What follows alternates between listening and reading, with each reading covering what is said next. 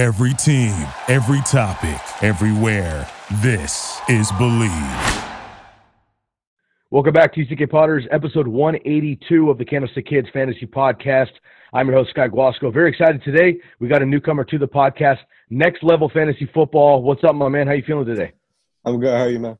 I'm doing very well. Yo, we brought you on here. We had a fun Instagram uh, Instagram group message we we got uh, to collaborate and help each other out, which I highly recommend everybody get a part of. If you're listening to this and you're not a part of a, uh, a text thread with your homies or you're not into an Instagram uh, league with some of the uh, fantasy people in the industry, I highly recommend that you message some of them and see if you can get involved because there's a lot of uh, talent and information floating around the space that you can definitely be a part of. So um, we met through that, and uh, we just had an awesome mock draft uh, on Sleeper. Uh, shouts out to Sack Attack Podcast and the FF Mechanic uh, for throwing that together and helping get everything. I slid in uh, at the last minute as the 12th pick, so um, I was in there, but uh, Next Level is also involved. And what we want to do today, um, I'm going to give you a chance to introduce yourself, your channels, and you know how we do it on here. I want you, I want my folks to know who you are and vice versa. So give you a chance to introduce yourself. But um, we're going to jump in here. We're basically going to recap this mock draft. Uh, we're not going to go through every pick per se, but we are going to go through each round, and each of us will have an opportunity to maybe uh, mention a value pick that we thought was a, a, good pick at the space, and maybe an interesting pick uh, potentially uh, that we may potentially disagree with. And then, of course, we'll talk about our individual picks as we go through that. So before we get into the draft, man, uh, why don't you take a second, introduce yourself to our listeners here, and uh, give us, you know, give us your name, your accounts, whatever, why you uh, why you dig fantasy football, how long you've been rolling, and uh, where you're from, maybe, and what you're doing. Oh, what's up, man? Um, I run Next Level Fans Football on Instagram. Started right before the season. You know, I was doing it. Like I had some success. I've been playing at least eight years. Nice. A lot of winnings I just like trying to give people my advice, like help other people out, you know. That's what it's all about, man. That's great. Where are you coming from? Oh, I'm in Florida right now. Born in Florida. New York. Giants, baby. There you go. There you go. East Coast. I love it, man. Pretty much every guest on the podcast is East Coast. Uh, everybody out here uh, on our on our thread knows uh, you knows we're West Coast. Obviously, the Candlestick Kids uh, with the 49ers, but um, I'm up in Eugene, Oregon. So once again on the Candlestick Fantasy Podcast, we're going coast to coast. I spent a lot of time in Florida, actually touring with my band. Uh, I've been up in New York and uh, up in New England as well. So I like the East Coast a lot. And y'all got some sun. I see it behind you, which is nice, man. It's, yeah, it's, it's nice. 42 out. degrees right now in Oregon. So you can see my hoodie and like, what the hell? Why yeah. yeah, bro. I'm, I'm a little bit chilly. All right, man. Well, pleasure to meet you, brother. Let's get into this. Let's have some fun.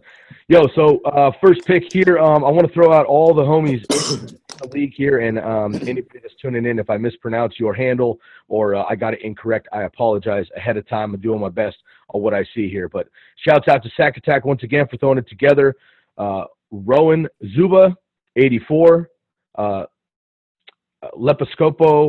show, the FF Mentor, FF Mechanic. Unpleasing is on here, but I believe that was a, a like a, a, a, stock thing that got thrown in there though.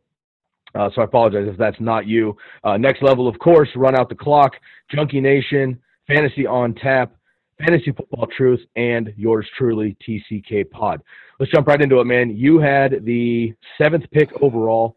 I had the 12th pick. Let's run through the draft up to you, and maybe we'll go each player through the first like three rounds to let people know how it went, and then we'll just skate through that. So the first round went. Uh, this is a 12 team PPR, no defense, no kicker, uh, quarterback, two running backs, two receivers, a flex, and a tight end. Uh, so pretty basic standards um, without the defense and the kicker.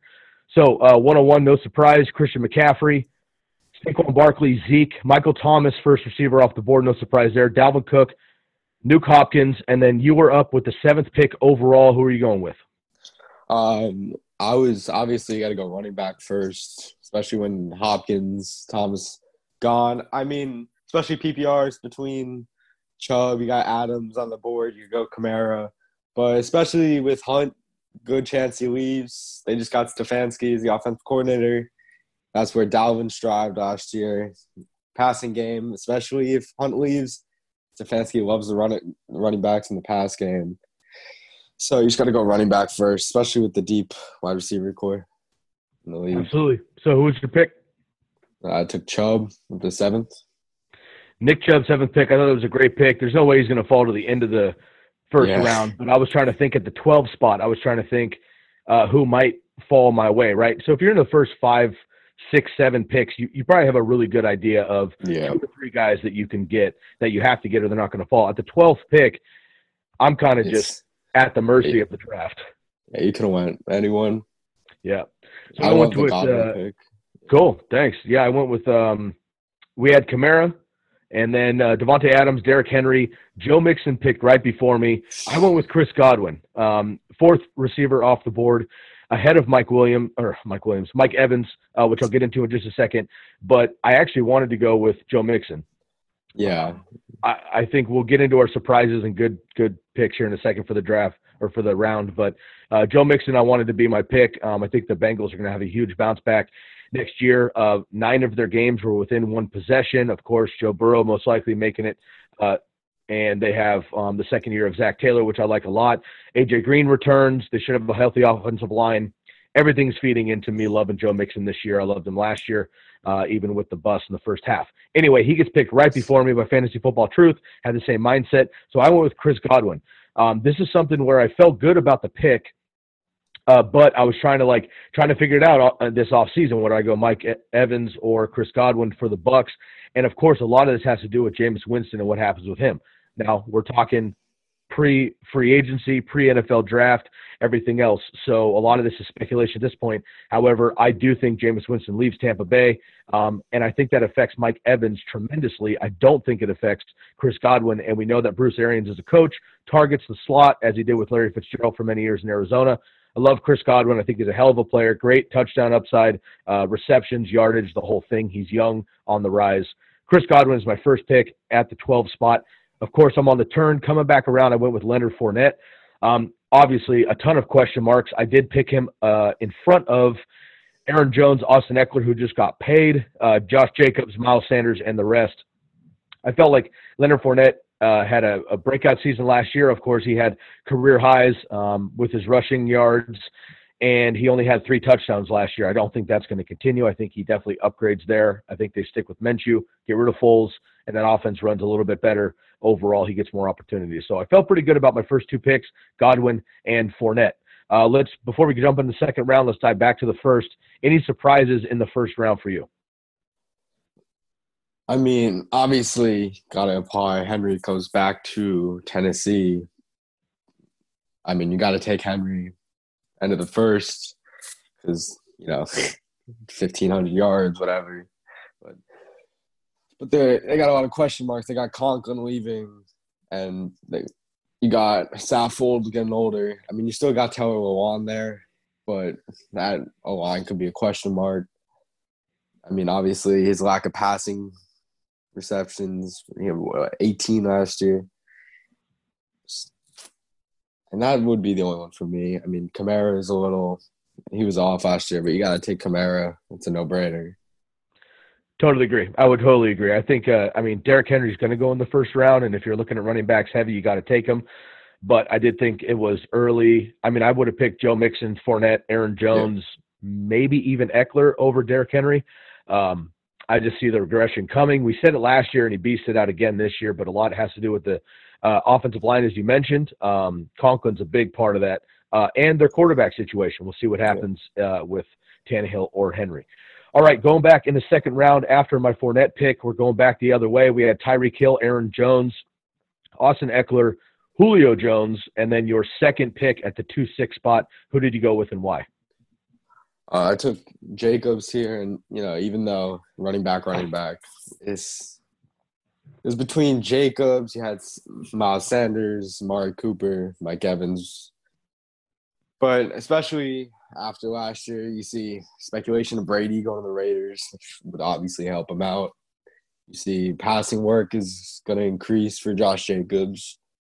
You know, uh, what do you call it? Twelve hundred yards last year, eight touchdowns and probably best RB two you could have taken here. And Absolutely, nice, nice rookie, and and back to back second year players are going here with uh, Josh Jacobs, Mike Evans in between, and then Miles Sanders again. I expect big years out of both of those guys.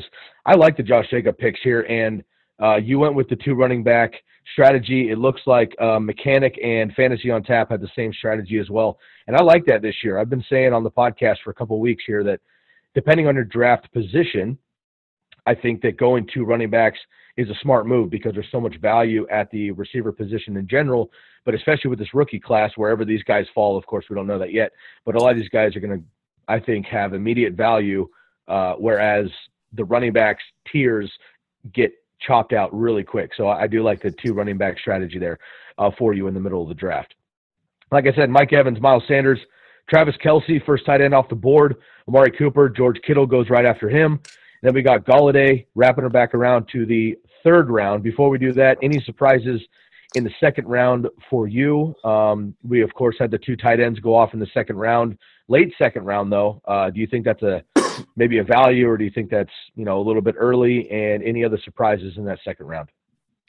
I mean, especially you look at like mentor took Kelce instead. I mean, he got Drake, who's the next running back off the board, but like you say another team takes Drake, then the running backs fall off drastically for your RB one. And then you look at Kittle with the second to last pick, and he went Kittle before he had a wide receiver one, and then you see Golladay going up next. Golladay's potential top ten, top five wide receiver. That's my only question. Are you a tight end early guy, or you rather pass and wait? I rather pass and wait. You find that value. Fair enough. I like to draft I'm, a few.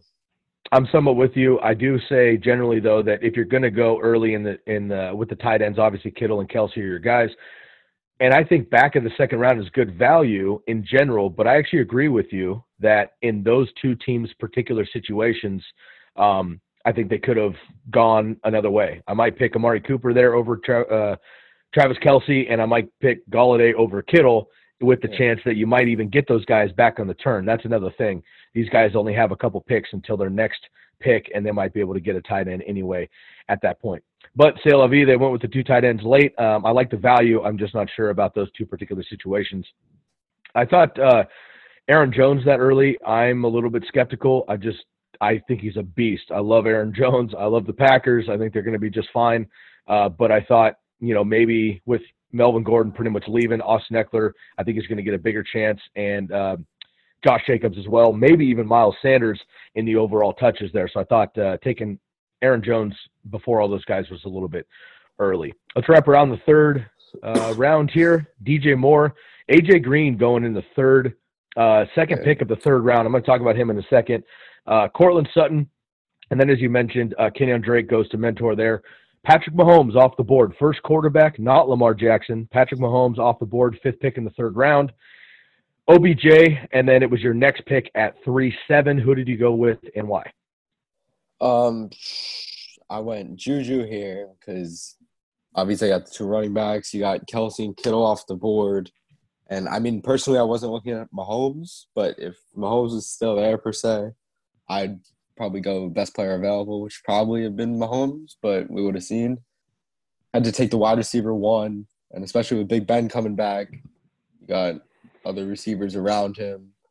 That hopefully they can figure it out with James Conner, Benny Snell, whatever whatever way they go, because that'll help Juju. But then you see wide receivers that are off the board, and he's really the lowest wide receiver one you know, high wide receiver two. So you got to have at least one high wide receiver. And obviously, you have faith in him drafting him. Are you concerned with uh, Big Ben? Obviously, has question marks. First of all, age. Secondly, coming back off of his shoulder surgery, and we did see a decent game uh, from Juju, over 70 yards and six receptions in his first game before Ben got hurt. But Juju had his own injury concerns. The Steelers are not the same team without Le'Veon Bell and Antonio Brown. We saw that last year. Uh, are you concerned with Juju in general? Uh, this draft pick aside, obviously, you have faith in him picking him, uh, but just moving forward with with the Steelers this year, do you have faith in in Juju as a top three uh, top three round draft pick? I mean, it's not necessarily like I think he's going to be top ten, top seven, whatever. just well, you look at the value towards the end of the third round, and that's great for Juju because he was going early mid second last year, and he just didn't pan out. But obviously, you have concerns. Big Ben getting up there, a few years left, coming off the elbow injury. But Juju, you just need receptions.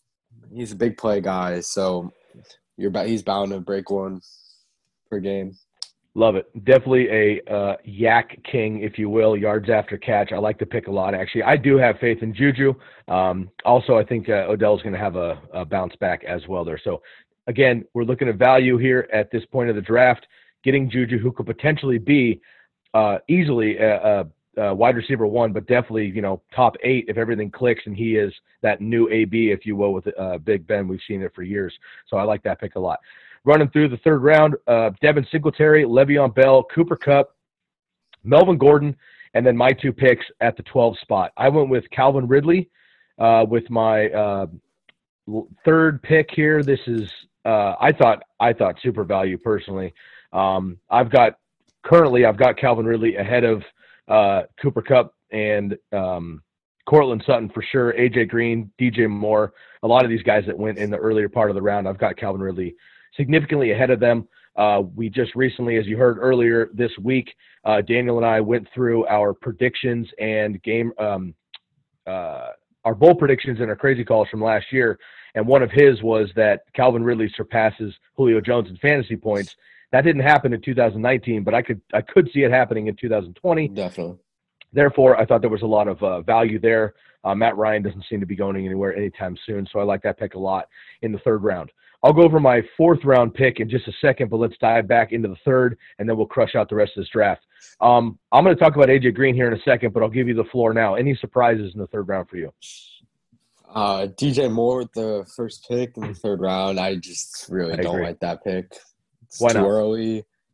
Cam is a question mark. You saw he's better with Kyle Allen, but you saw with Cam, absolute no production from him because he needs receptions he's a he's a big PPR guy. He'll give you ten receptions with a good quarterback. But especially with reports coming out that Cam's going to be back, you don't know how Cam's going to be this year. I mean, McCaffrey's certain, but after McCaffrey, especially you got uh, Curtis Samuel who needs touches. You got Ian Thomas emerging as a pass catcher there. I just don't like that pick too early. I'm with you. I also am not a Courtland Sutton hater by any means, but we're not sure exactly what Drew Lock's going to be able to do. I thought that was a bit early as well, especially the considering the receivers after those guys, right? So I don't necessarily hate those guys per se, yep. but DJ Moore, AJ Green, Courtland Sutton, all three of them going before Odell Beckham, Juju Smith-Schuster, Cooper Kupp, Calvin Ridley, even yeah. Allen Robinson potentially who was picked later, Keenan Allen. Uh, I mean, yeah, a lot of these guys that we'll talk about here in a second, to have those three guys go before all of them, I thought was quite surprising. AJ Green specifically, love me some AJ Green. I'm stoked that he's coming back. I'm actually somewhat excited for him to come back to the Bengals.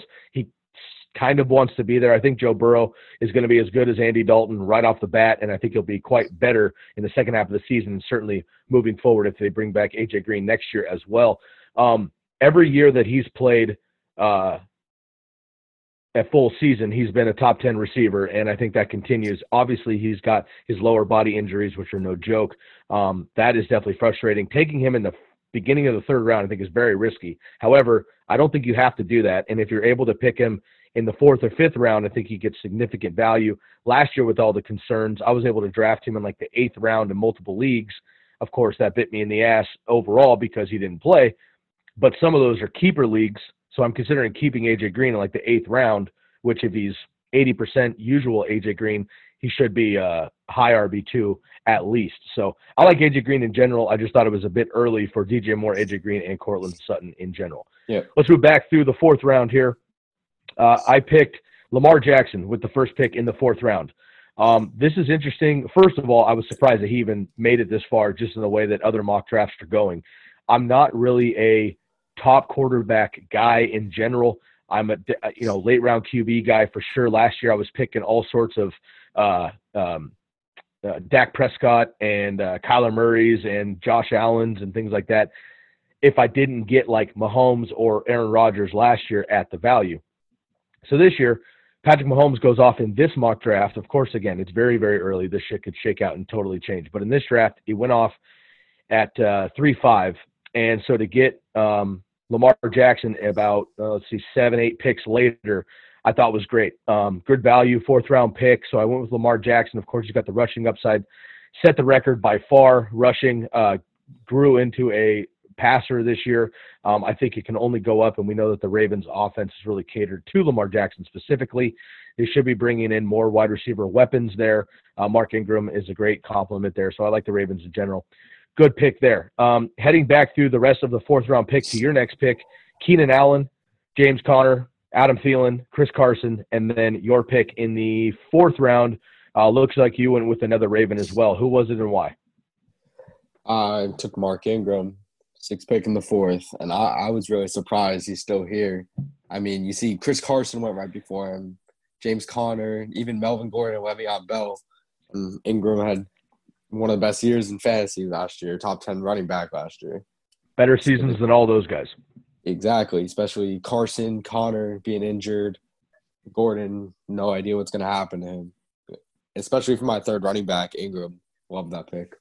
Awesome, man. Yeah, that's that's stacking, and we'll get the rest of uh, your your roster how it shook out at receivers, which would be interesting. But um, having those running backs early, I mean, you have three pretty much bell cows uh, in in a in a NFL that doesn't really have them anymore. Uh, also, you have three running backs who can catch the ball, um, which I appreciate there. So I thought that was a good pick. Running out the rest of the uh, round here, Kerryon Johnson, of course, coming back from injury again. AJ Brown, Allen Robinson, Marlon Mack, Russell Wilson, third quarterback off the board. Todd Gurley, last pick of the fourth round. Wrapping back around, DJ Chark, uh, Stefon Diggs, DK Metcalf, David Montgomery, Michael Gallup, Damien Williams, and then your fifth pick. This uh, you've already got three receivers, no tight end, no quarterback, only one receiver. What do you go with in your fifth pick and why? Well, obviously, I'm a receiver here. You know, there's no. I mean, personally, I if there's someone worth taking, I would have taken another running back to be honest, because wide receiver's so deep. Like you see, I got Kirk, seventh pick here, and I mean, about normal value, you'd say. You see who went before, who went after, about good value, but you expect big things out of Kyler Murray this year. Got Fitz one more year. The only question is if CeeDee Lamb they take CeeDee Lamb with the eighth pick, then what happens mm. to Kirk? You know, I mean, could potentially help him, but with Fitzgerald there, with got Kenny Drake coming back, be a big part of that offense. I like the pick. I think it's good. I'm a little cons- I'm not concerned. Concern's the wrong word. I'm hesitant on Christian Kirk. I think we all know that the talent's there and the opportunity is there, but you're right. They could draft an upcoming CeeDee Lamb makes sense, but they could draft any one of these high profile wide receivers for the Cardinals, and that's what they need in this air raid offense. Fitz is going to be great for about eight weeks, and then he's going to slow down at the end of the season, does every year. Um, we don't know what's going to happen at the running back position. Could be Kenyan Drake. David Johnson could stick around. They could get rid of Drake. Chase Edmonds was great when he was given an opportunity, so they might just, uh, you know, run cheap at that point. Me interesting with the Cardinals. I think they take a huge step. Actually, kind of my totally other uh, another subject we don't need to get into. But my two super sleepers for this year, teams wise, I think the Cardinals and the Bengals both have an opportunity to make the playoffs, which I think is pretty uh pretty bold considering last year. But I think they could have drastic in um, increases, and Christian Kirk would be a big part of that, of course. Now I will say you did pick him over Robert Woods, Deebo Samuel, T.Y. Hilton, uh, Tyler Lockett, a number of other guys. Um, why so much confidence in Christian Kirk as your wide receiver too? I mean, Woods. I mean, I was looking. You got Woods, obviously. You got Deebo Samuel, T.Y. Lockett, Edelman, and you can make a case for a number of these guys. But I mean, you look. Woods is the second and third receiver there, not to mention tight ends, running backs. That's crowded. You got Deebo, who's more of a boom bust guy, and Ty is just injury plagued. So I mean, it's it is taking a chance because really not sure. Obviously, that's why we do the mock early, not our official draft until later in the year. But you see, like Kirk's potential to put three touchdowns in a game, win you a week easily, win you a season. With Kyler Murray on the rise, yeah, Kingsbury's offense. I just that offense is the next Chiefs. That's what I think. Dig it. I like that. I like to hear that, and I'm sure fantasy uh, players will be very excited if if Kyler Murray and Cliff Kingsbury can make uh, this Arizona offense what it yeah. was a few years ago with uh, Kurt Warner and, and company. So I like to see that. Right, let's move through the next handful of picks. Uh, as I mentioned, uh, Robert Woods, Deebo, T.Y. Hilton, Philip Lindsay, and then my next two picks. I went with um, Mark Andrews here in the back of the fifth round. Um, again, not really a, a, early tight end guy, but at this point, um, I was looking at the draft pick. Now, here's the deal: this a lot of my picks from this point on strictly had to deal with where I was drafting at the back of a round and at the beginning of another round. I don't mind being on the turn. I actually kind of like the the two picks at a time, like 10, 11, 12, or 1, 2, 3. I like grouping like that because I can kind of set trends and end trends kind of a thing as far as drafts. However, when you're at the 12th pick, I have to make some serious decisions because I have, you know, 24 picks until my next one sometimes, and there's a lot of potential of opportunity of players getting getting got basically. So I went ahead and I, I went with Mark Andrews, who's my boy. I'm certainly stoked on Mark Andrews. Of course, always got to give a shout out to my man Summy of the Draft Room Pod uh, for turning me on to Mark Andrews last year. I had him as like tight end number 12 or something in my rankings, and I thought it was way bullish on him. And and Summy came on and, and had him as his tight end number seven. I was like, holy shit, dude! Nobody's talking about Mark Andrews. What the? What's up? Sure enough, turns it up. So I went with Lamar Jackson and, and uh, Mark Andrews there. I just like that combo a lot. Don't have to deal with quarterback. Don't have to deal with tight end. The rest of my draft, I like it a lot. And to be honest with you, I wasn't super excited about the wide receivers and the tight end or the wide receivers and running backs that I had to choose from at that point. So I just again reached for Lamar Jackson and Mark Andrews to get those positions out of the way and get the top tier guys. On the back end, uh, I went with um, Tyler Lockett in the sixth round. Um, I like that pick a lot. I'm not a huge Tyler Lockett guy. I'm actually super bullish on uh, DK Metcalf, honestly, but um, a little too early for DK Metcalf at that point. And I think Tyler Lockett has another year of kind of being like the guy there. But DK Metcalf had 900 yards, similar receptions, uh, similar touchdowns to Tyler Lockett, and Tyler Lockett at just over a thousand yards. So I could see them kind of flopping this year. DK Metcalf also led the NFL in red zone targets, um, and we know that Tyler Lockett, I mean, he can go for four receptions any game. At this point, though, I just thought it was a good opportunity to get a third receiver. So you and I are kind of on different trajectories when I look at these rosters. You've got three quality running backs. Uh, after your next pick, which you share, you're going to have three quality receivers, no tight end, no t- um, quarterback. I have three receivers, one running back, a quarterback, and a tight end. So again, these drafts can go any way. But I went with Tyler Lockett. I feel good about that pick, and I wasn't super bullish on the rest of these guys, so I kind of reached for him. Running back your way in the sixth round, Derrius Guice, Zach Ertz going as the fourth tight end, uh, Julian Edelman, and uh, Tyler Boyd, and then your sixth round pick. Um, this is a big one, man, and obviously there's huge expectations once again in the fantasy landscape. Who did you take in the sixth round and why?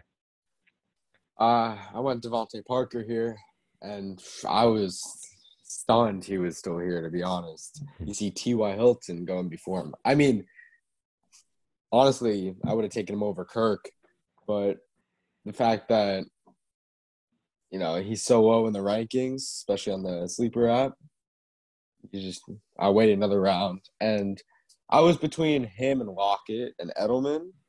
And you look, all these guys like similar, but then you look at like that offense and you look with Fitz, they're just passing the ball. You got Preston Williams, who should be out good part of the year with a torn ACL recovery. And especially if they get Melvin Gordon, then that Parker will see, I think, top five numbers. Absolutely. We were able to see Fitzmagic light it up in Tampa Bay. Obviously, two you know supreme tight uh, uh, wide receivers in Godwin and Evans with him um, with the Bucs when he and Jameis were going back and forth two years ago.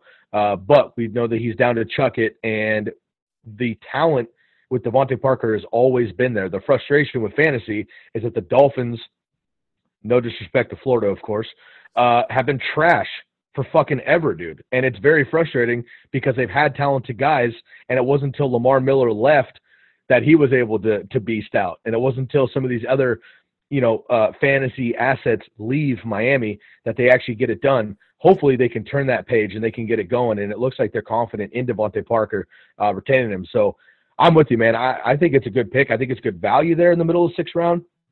Um, and of course, he's a huge upside guy, low floor potentially too. But I think he's one of the more talented young receivers in the league, and uh, potentially has huge upside for you there. So I thought that was a, a nice pick. Um, I mean, go ahead. Going back, like you look at that floor. Obviously, that offense could be horrendous, but you look what back half of the year, Parker's top five numbers, especially with like top receivers getting injured. You plug in Parker as your wide receiver one. This is why, like, you see like Odell going in the third round, DJ Moore. Like, I'd rather have personally, I'd rather have DeVante Parker, especially in that offense, lack of weapons, and like people fear the double teams, but like that guy, he you've seen him break like against the Eagles, you see him break those double teams, and they'll just feed him in that offense.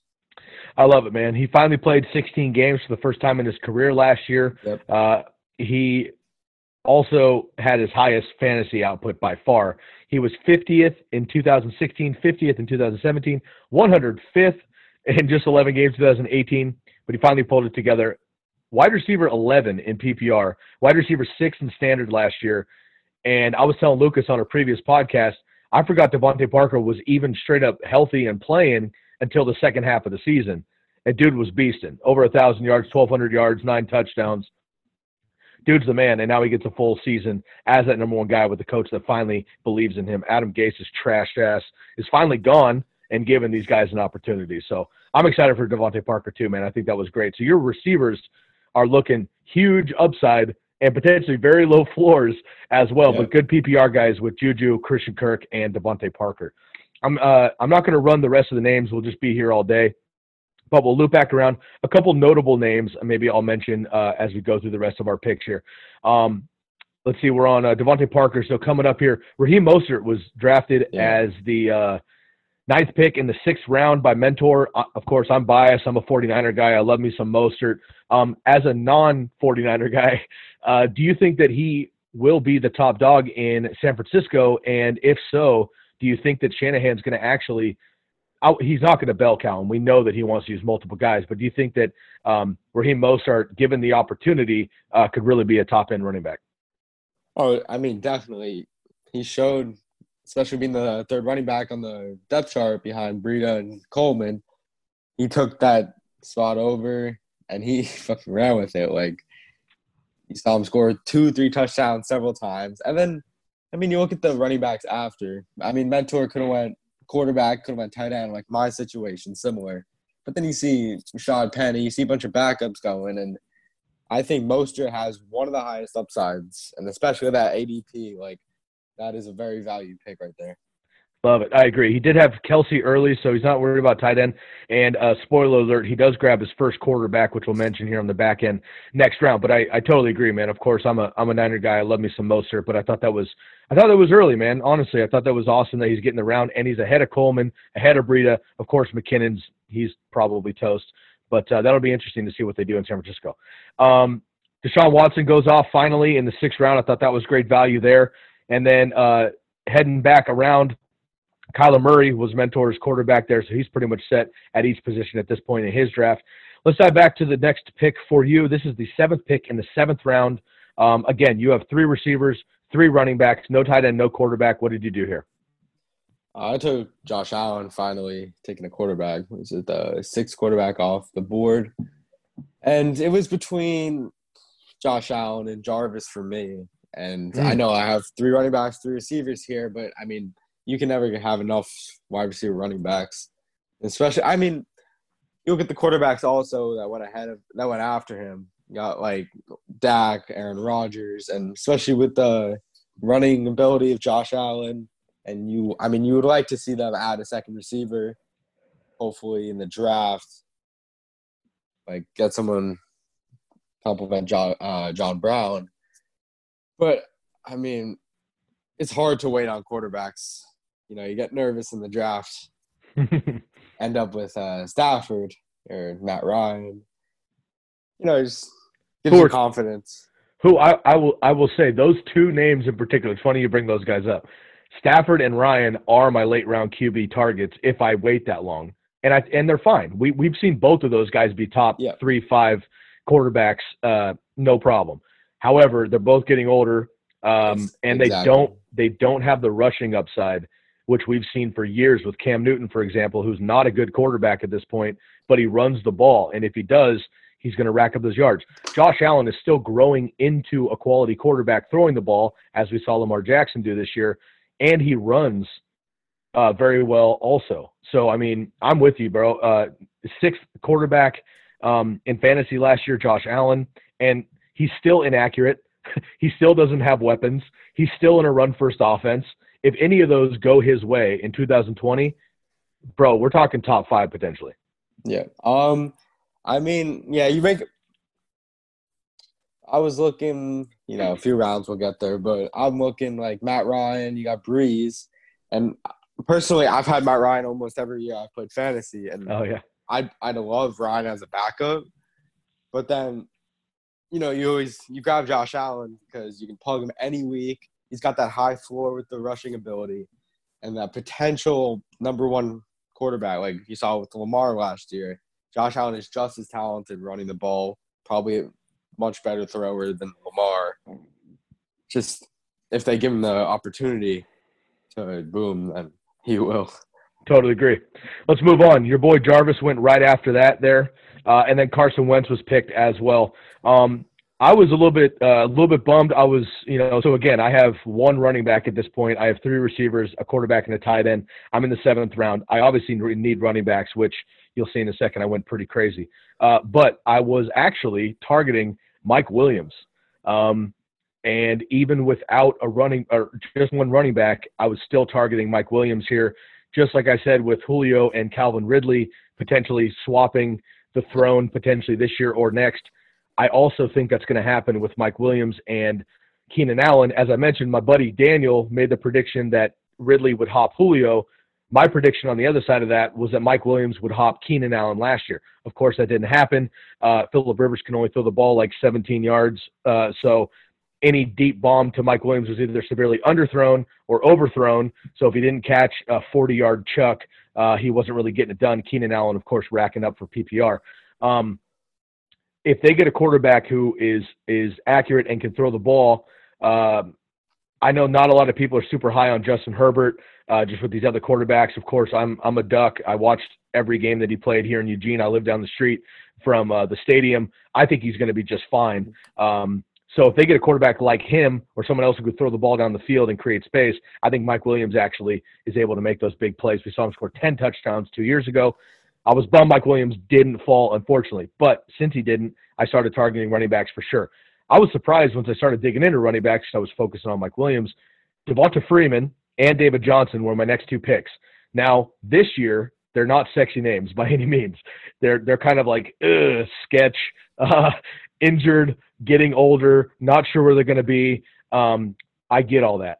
I'm kind of in the mindset now of if Devonta Freeman is healthy and if he lands in the quality spot or stays in Atlanta, and if David Johnson gets a second round and stays healthy, both of those guys have been top end running backs in the last couple of years. I know the running backs fall off quickly, but I was thinking that if I get an opportunity to play either one of those guys, I have starting running backs potentially in potentially high flying offenses if they're that number one dude, if Drake leaves and if uh, Devonta Freeman comes back to Atlanta. So I took the risk here. I need running backs anyway, and I thought that these two are as good as any instead of grabbing a second hand guy or a, a younger, you know, PPR only dude. So I went to Devonta Freeman and David Johnson here. Um, I went four running backs in a row, which I'm going to get uh, on in a second. But how do you feel about some of these older guys uh, with Devonta Freeman and David Johnson specifically right now? I mean, personally, I think they're both going to leave. You know, you see the reports out of Atlanta that there's a chance they cut Freeman, and personally, I think they should. I mean, agree. he's injury injury prone. They've always had to, you know, they always use two running backs in that offense. But potentially, I have Melvin Gordon going to the Falcons, and I think they go for a change. I mean, That would be they got the they got the cap space they need to clear. They got I think five million right now in cap. But if they can clear ten million, I think they go one running back as opposed to like Freeman and you got Ito Smith right now. Freeman's like more of a pass catcher guy. You know, he's five eight, not that heavy.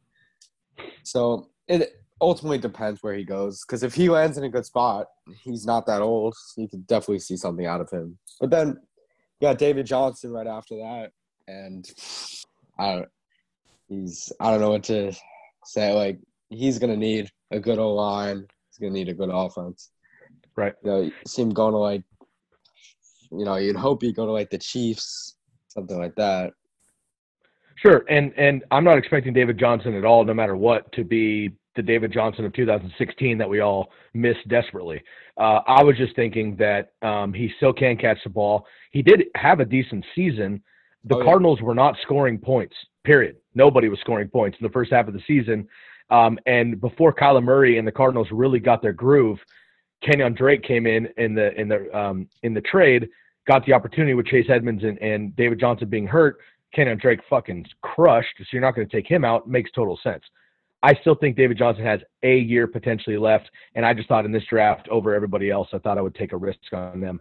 Um, we'll see what happens. As far as Devonta Freeman goes, uh, last year he was um, the running back 20. Of course, 2018 was destroyed with injuries, and 2017 he was QB or sorry running back 13. Before that, number six and number one overall in 2015. He has been injured, as you mentioned, though, every single season, unfortunately. So definitely risky there. Let's move on.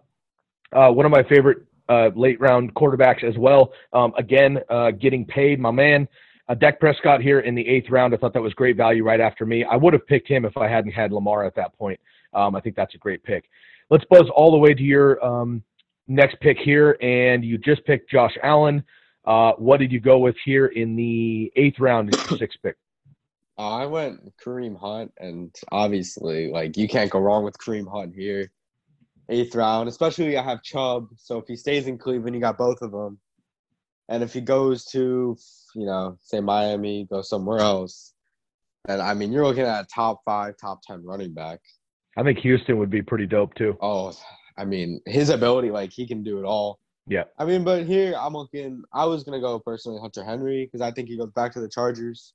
I think he's a focal point of that offense now without uh, Rivers still. But since he's gone, between Hunt and then a bunch of backups, I think Hunt's got one of the highest upsides of any player left on the board here. I think that was a great call. And actually, what I was thinking about Freeman and David Johnson, I, Kareem Hunt was the only other name that I was considering.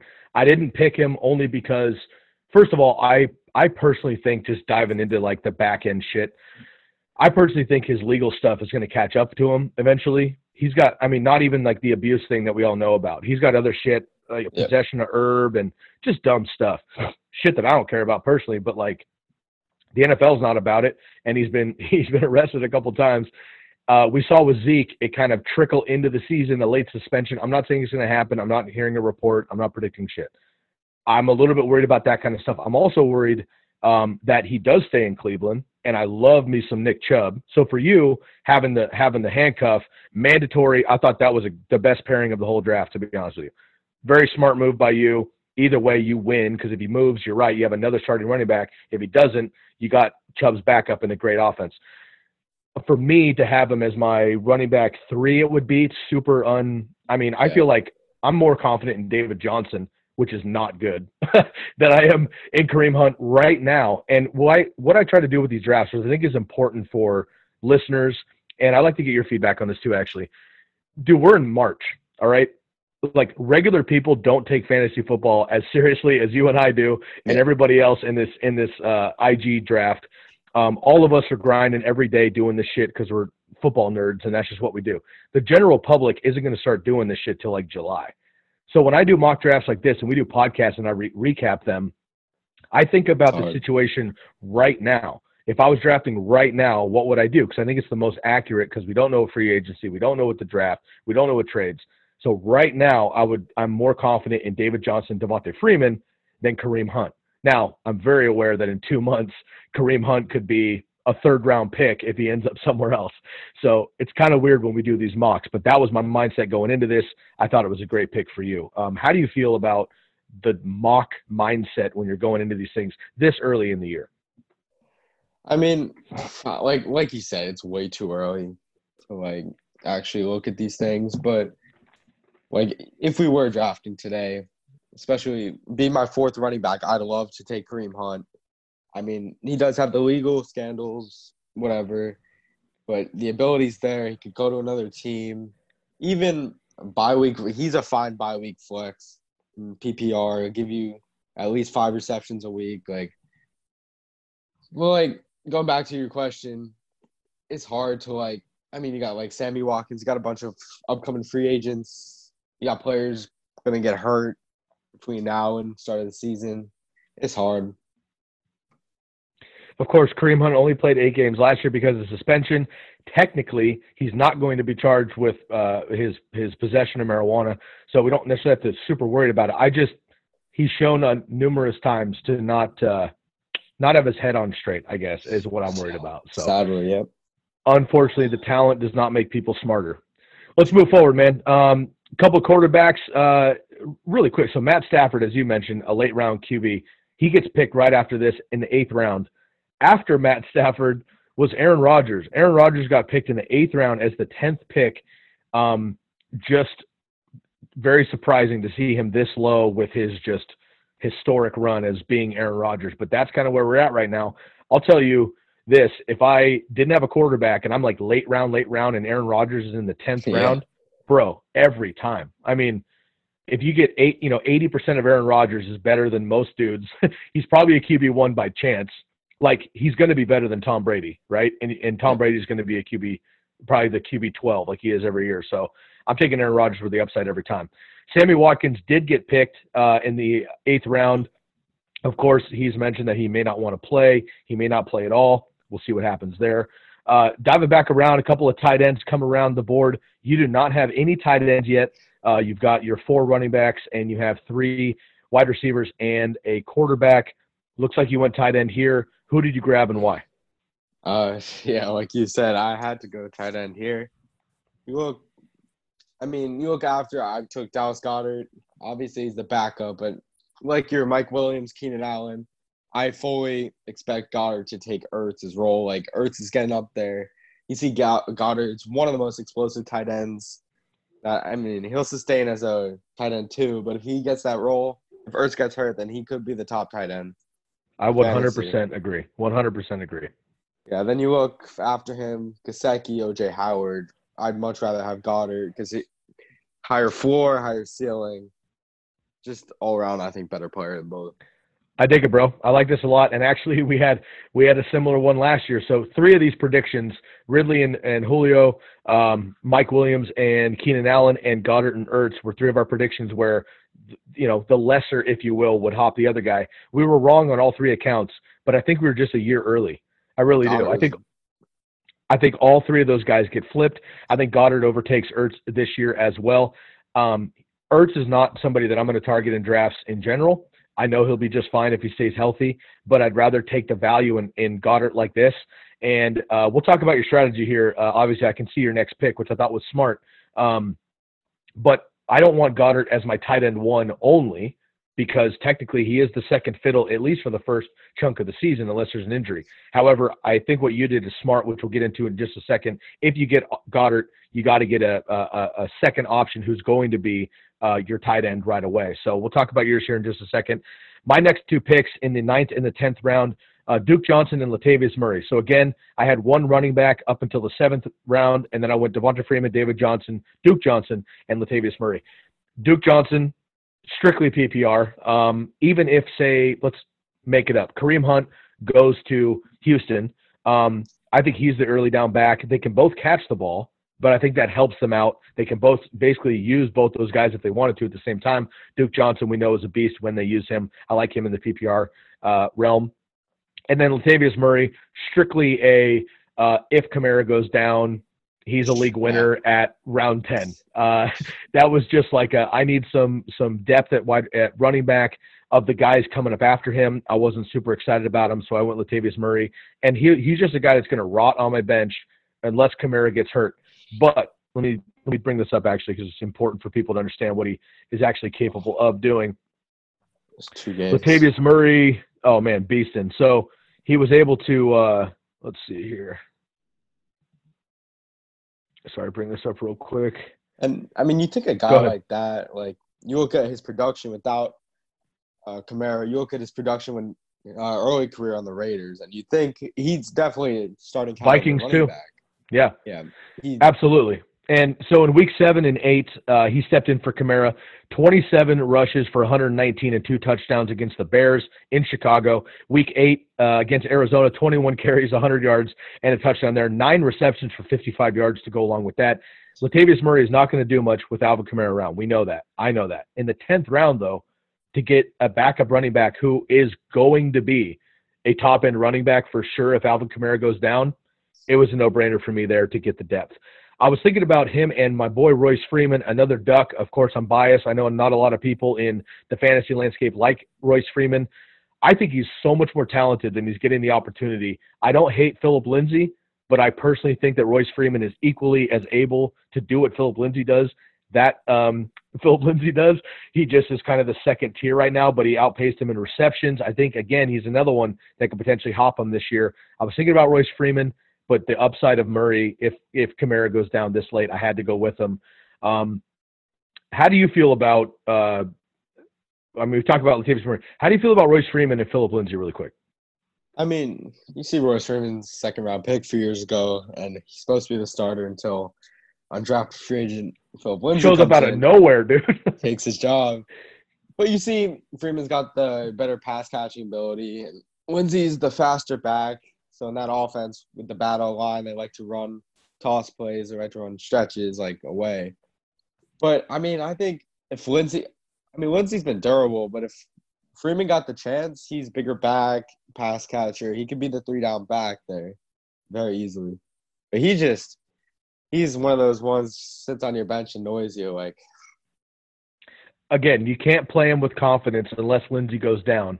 But uh, it, just like Murray, if Lindsay is hurt, hurt, and Royce Freeman is the guy, um, I think he's Phillip Lindsay and more personally. Um, Lindsay's great. I have no no hate on Lindsay at all. I just feel like Royce Freeman is is equally capable and somehow has a back seat in Denver. I'm not really sure uh, what's up with that.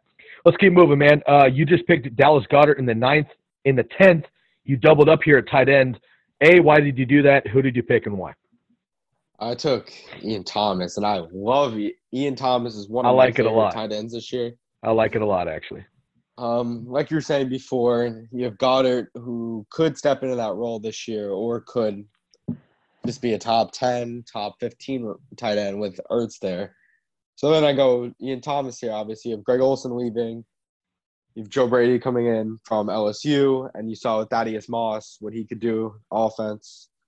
And especially you see Cam, who's had shoulder injuries, look check down, look five, ten yards, and Ian Thomas has produced in that offense. So you plug him in there, starter, and if something happens to Ertz, you got Goedert, who would probably be the best tight end in football if he was the starter there. That's like one of those backup handcuffs that you do with a running back. Like it's hard to do that with tight end because a lot of people only go one tight end because you can scoop someone off waivers. But I think in this case, you have two guys that could both be top 10. Hundred percent agree. And here's the deal, man. When you play in flex leagues, if you had hypothetically you drafted Kelce in the second round last year, and you were like, "Fuck it, I got to get somebody super late just in case Kelce gets hurt." I'm gonna go with uh, Mark Andrews in the ninth round. Exactly. I'm telling you right now, dude. By week 10, 11, 12 in fantasy, getting ready for fantasy playoffs, I would be surprised if you weren't playing both of them as your tight end in your flex. Because they become that good, right? So if Ian Thomas, it sounds kind of crazy now in March, but if Ian Thomas becomes Greg Olsen, and if um, if Dallas Goedert becomes Zach Ertz, you just hit potentially two top five tight ends at at a very uh, struggling position overall in the in the back half of your draft, man. I think that was great. Now, you know, you know as well as I do, this could totally bite you in the ass, and it could super suck come week three. But because we're at this point in the draft, you dump them both, you pick up two other waiver guys, and you try again. Uh, but I think the upside here was was really smart on your part at this I point in mean, the draft. especially like going back. You see, I have four running backs already here. So say both my tight ends don't pan out, you trade away Ingram, who, who's someone else is what RB two, my RB three, trade him away for like a Mark Andrews, like a Hunter Henry, Smart. and you got yourself a top five tight end anyway. That's why you always got to go depth early and then tight end late. I think that's a great strategy. Really quick on Ian Thomas, who you know I think casual fantasy players don't even know. Um, uh, he was he's been the backup for two years to Greg Olsen, of course, for Carolina. Um, it's been weird over there with Cam being hurt and fake playing and then being out and then having second, third string, whatever. Greg Olsen in and out until week 11. Uh, excuse me, until week 13. Ian Thomas did not see a snap share, not a target share, a snap share above uh, 22%. But week 13 on 43%, 86%, 96%, and then Greg Olsen came back for the last two, 46 and 59. But he was able to get it done. His biggest game uh, was in Week 14 at Atlanta, 10, uh, 10 targets, which is big. Five receptions, 57 yards, and a touchdown, but 10 targets is huge. We know that Carolina likes to target him. As you mentioned, Cam Newton, we'll see if he can even throw a ball. If he can't, he's going to be throwing slants all day to Ian Thomas. If Cam Newton's even in Carolina, I think he moves on as well. If they get a rookie quarterback – I think That's- that um, I think that they they are really going to be targeting that tight end position. I don't think Kyle Allen's their guy. I actually like Will Grier a lot, their third string Yeah. dude. But we saw last year, unfortunately, he's probably not going to pan out either. I mean, and then you look. I mean, personally, I think the late round depth of the tight ends this year is crazy. Like all the high upside tight end guys you see right after Tyler Higbee went, and that's a great pick. But you just don't know in LA. You know, you want one of them to leave. You want one of them start because they could both start somewhere else. You got Jared Cook after Howard Doyle.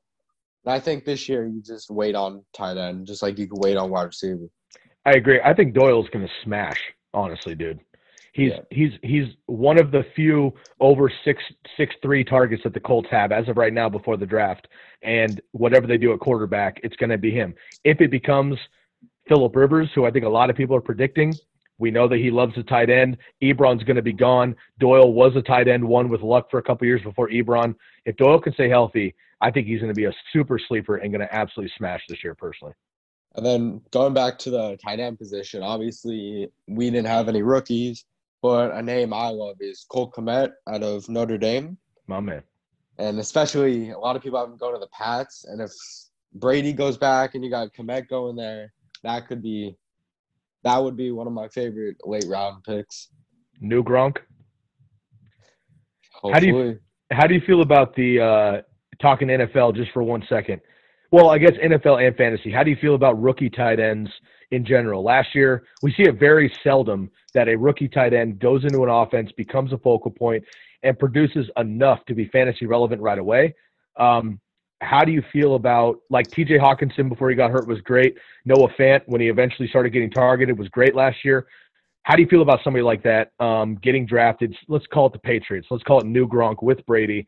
Do you think it's automatic that he's that he fits in that way, or is it a big process? Because tight end's tough, man. They got to learn the offensive line blocking schemes. They got to re- learn the route tree. They got to learn the you know the blocking assignments and all this shit. Um, I think it's very very difficult for a tight end to to really uh, jump out early like that as a rookie. So yeah, like you seldom see like a rookie tight end top ten, top five. And like you look like, for example, OJ Howard, his rookie season took him more than half the year to overtake Cameron Brate. But I mean, especially in that offense, if you get Kmet, say he went to the Pats, you get Kmet 11th, 12th round as your backup tight end. Because I think being a Patriots tight end with that floor with Brady and that offense, I think he's easy. He'd be an easy tight end start, especially with injuries that happen.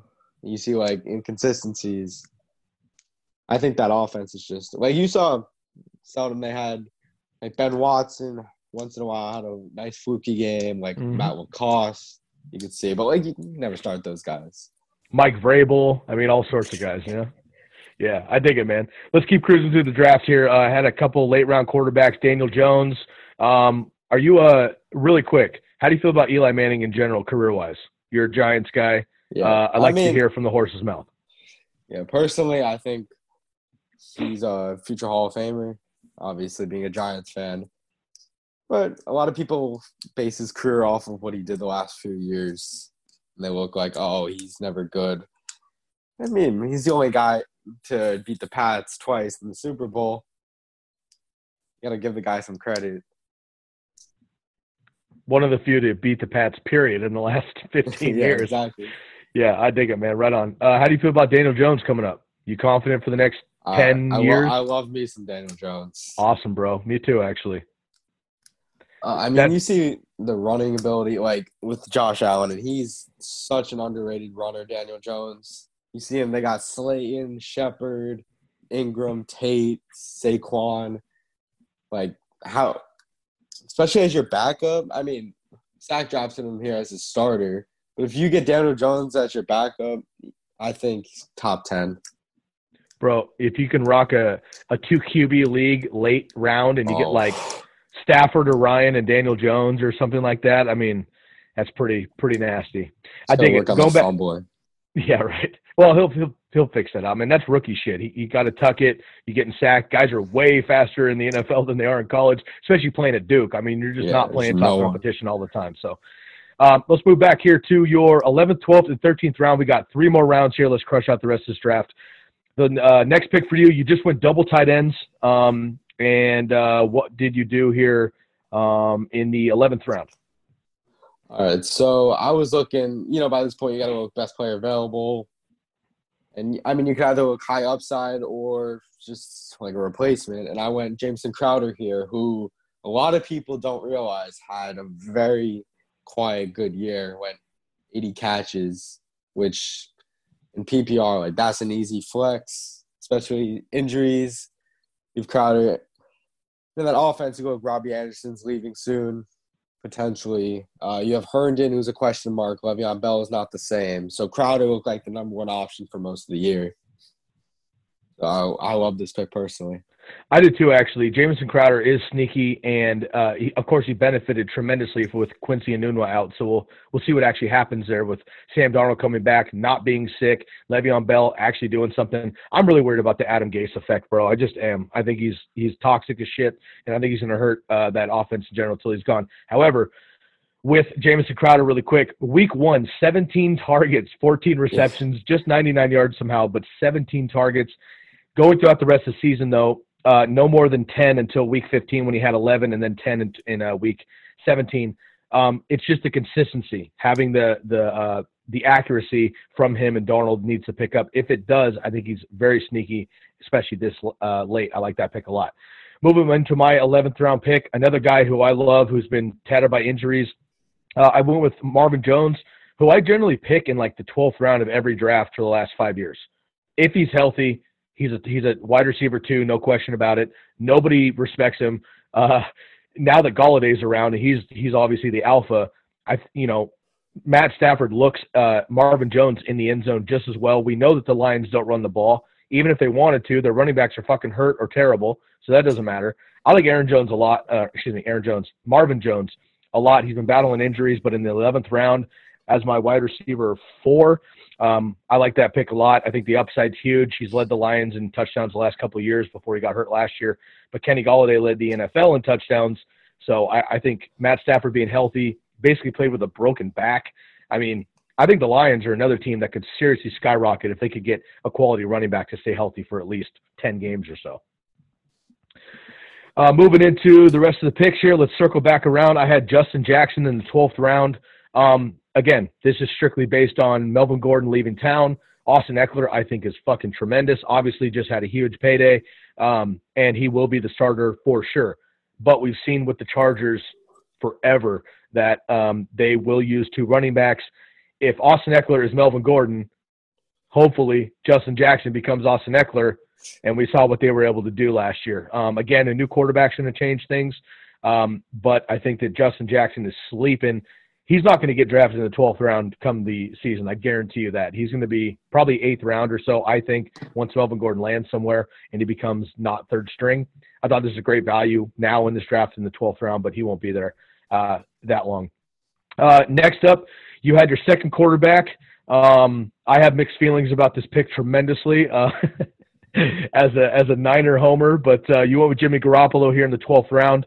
Um, obviously, you have confidence in him picking him, uh, but are you actually confident if he were to be your QB one?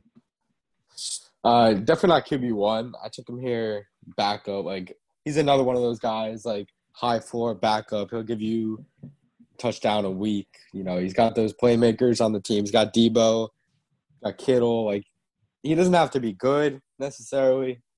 He just you know check down and run. But as far as like the Brady speculation with the Niners, the pass trade, especially if he went to the Pats, that'd be a good situation for him. But as my QB two here, I'm fine taking him. You see, Baker is the only other QB to go after him, and then you pick someone up otherwise.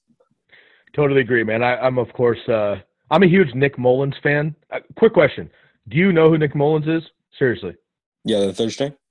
My man, that's awesome. Most people don't even know who he is because he's not on the ra- the radar. But I just pay attention because I'm a I, Niner homer. I actually, when two years ago when he was starting most of the year, I really liked him. That's he had a great connection with Kittle, and you look at him. He's it's actually funny. His throwing mechanics are exactly the same as Garoppolo's. He's got that quick release, like, and I mean they picked him up, so like obviously he wasn't drafted. You don't hear a lot about him, but I mean, but uh, C.J. Beathard too is like quality quarterback. So yeah, he's fine. Uh, that's that's my problem as a Niner fan, which I'm not going to get into my Niner homerness. This is another time, but my issue I know we went to the Super Bowl. We were one throw away from winning. I know all that shit, but I'm super frustrated because as soon as we brought in Jimmy Garoppolo and had these other guys and paid him a shit ton of money, I was pissed because I thought there was other options and we could spend that money elsewhere. Um, and I thought our quarterbacks could basically do what Jimmy was able to do. Yeah. Um, that being said, uh, you know Nick Mullens broke all of Brett Favre's records in college, uh, Yeah. which obviously is a big deal. So anyway, uh, I'll move off of that. Next up, uh, Hunter Renfrow, I think could be very sneaky for Oakland, especially if Tom Brady ends up there. He could be the new Julian Edelman for sure.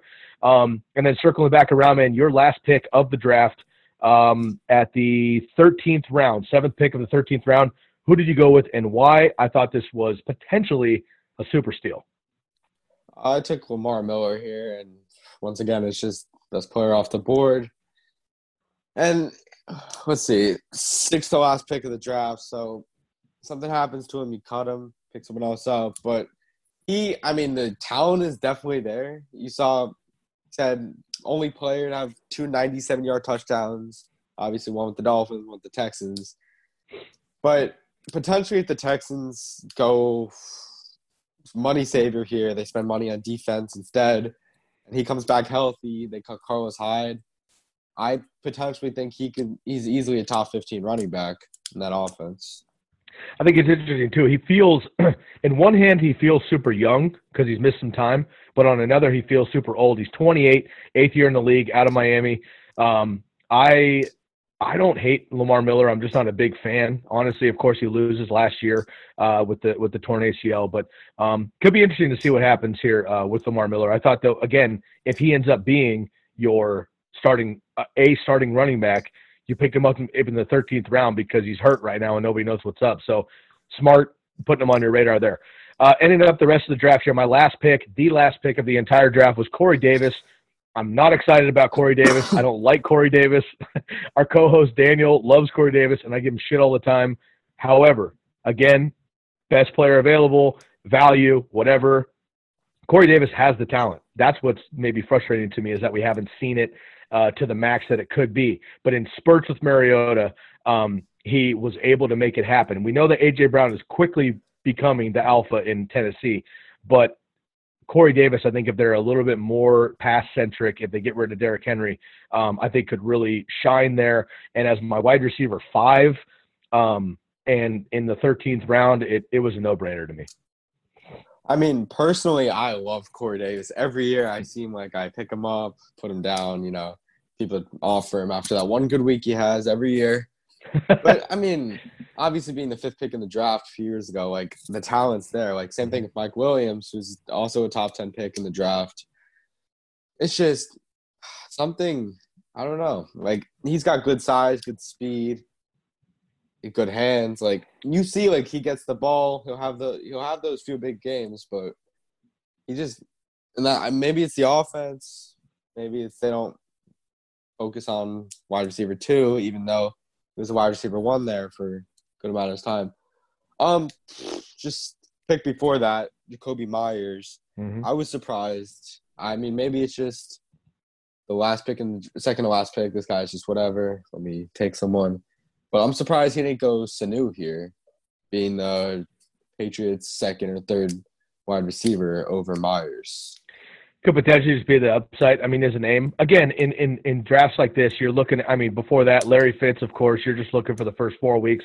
Darwin Thompson, Matt Breida, Boston Scott, Breshad Perriman, Benny Snell, Dede Westbrook, Marquez Valdes-Scantling. That whole last round is crossing your fingers. If these guys hit, you'll crush. Baker Mayfield was in there as well.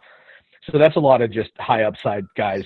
Um, as we round up the podcast, man, we're an hour in. I appreciate your time, bro. It's been a blast. Um, I want you to uh, run down your roster really quick, please, just straight up. Like, not necessarily you could do it by uh, position or just run down round. I'll do the same thing, and then we'll cut. All right. Uh, Nick Chubb in the first, and then followed by Josh Jacobs, Juju, Mark Ingram, Christian Kirk, DeVante Parker, Josh Allen, Kareem Hunt, Dallas Goedert, Ian Thomas, Jameson Crowder, Jimmy Garoppolo, and Lamar Miller. I like those back-to-back tight ends in the ninth and the tenth. Solid upside, big value there. Josh Allen in the seventh, I think is great. Jimmy G, I'm not crazy about, but as a steady floor guy, if you need him uh, by chance, I think that was a great pickup there too. Solid draft with the uh, first three running backs, the first three tight um, wide receivers. Good strategy there. I went with uh, first pick for me at the 12 spot was Chris Godwin. After that, Leonard Fournette, Calvin Ridley, Lamar Jackson, and Mark Andrews doubling up on the Ravens there. Tyler Lockett, four running backs in a row. Devonta Freeman, David Johnson, Duke Johnson, Latavius Murray, strictly hoping for upside with all those guys, considering the risk.